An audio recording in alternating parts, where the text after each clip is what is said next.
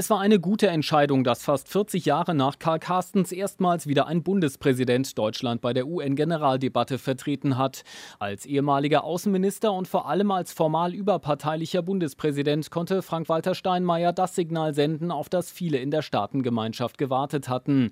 Egal wie die Bundestagswahl ausgeht, Deutschland bleibt ein verlässlicher Partner, der um seine Verantwortung in der Welt weiß.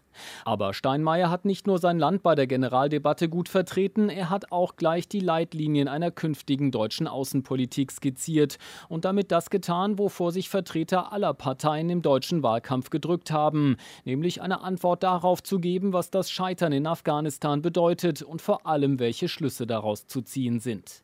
Für Steinmeier heißt die Antwort, Deutschland und Europa werden nicht umhin kommen, mehr Verantwortung zu übernehmen für ihre eigene Sicherheit und für die Durchsetzung ihrer ihrer Interessen.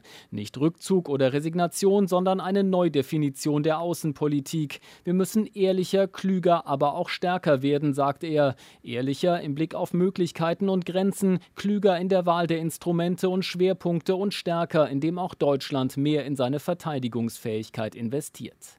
Das mag vielen nicht passen, die sich darin eingerichtet haben, solche Aufgaben an die USA zu delegieren. Aber spätestens seit der Rede von US-Präsident Biden in der Generaldebatte dürfte klar sein, dass die USA mit dem Abzug aus Afghanistan auch neue außenpolitische Schwerpunkte setzen werden.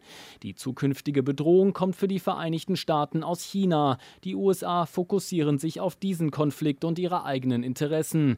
Und das bedeutet auch, Bündnisse verändern sich. Einen ersten Vorgeschmack haben die europäischen Partner schon bekommen.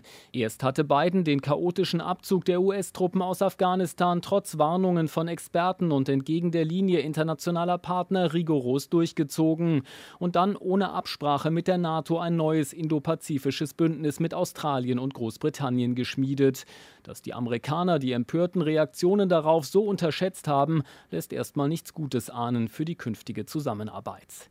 Gerade deshalb war es wichtig, dass Steinmeier noch einmal die Notwendigkeit einer starken transatlantischen Partnerschaft betont hat. Kein kurzfristiger Vorteil sei es wert, dass die transatlantische Geschlossenheit Risse bekomme. Das ging an die Adresse Washingtons, das inzwischen immerhin schon das Gespräch mit Paris gesucht hat, um die Risse zu kitten, die der U-Boot-Deal verursacht hat. Der Schritt in eine von den USA unabhängigere Außenpolitik, den bei der Generaldebatte fast schon trotzig auch EU-Ratspräsident Michel angekündigt hat, bietet ja auch Chancen.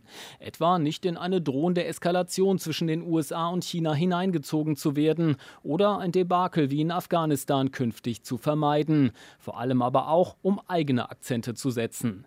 Auch dafür hat Steinmeier Leitlinien vorgegeben realistischer sein, was Außenpolitik erreichen kann, sich nicht auf das Recht haben und Verurteilen beschränken, weniger Sendungsbewusstsein und dafür mehr Offenheit bei der Suche nach Lösungen und mehr Mut zur Diplomatie.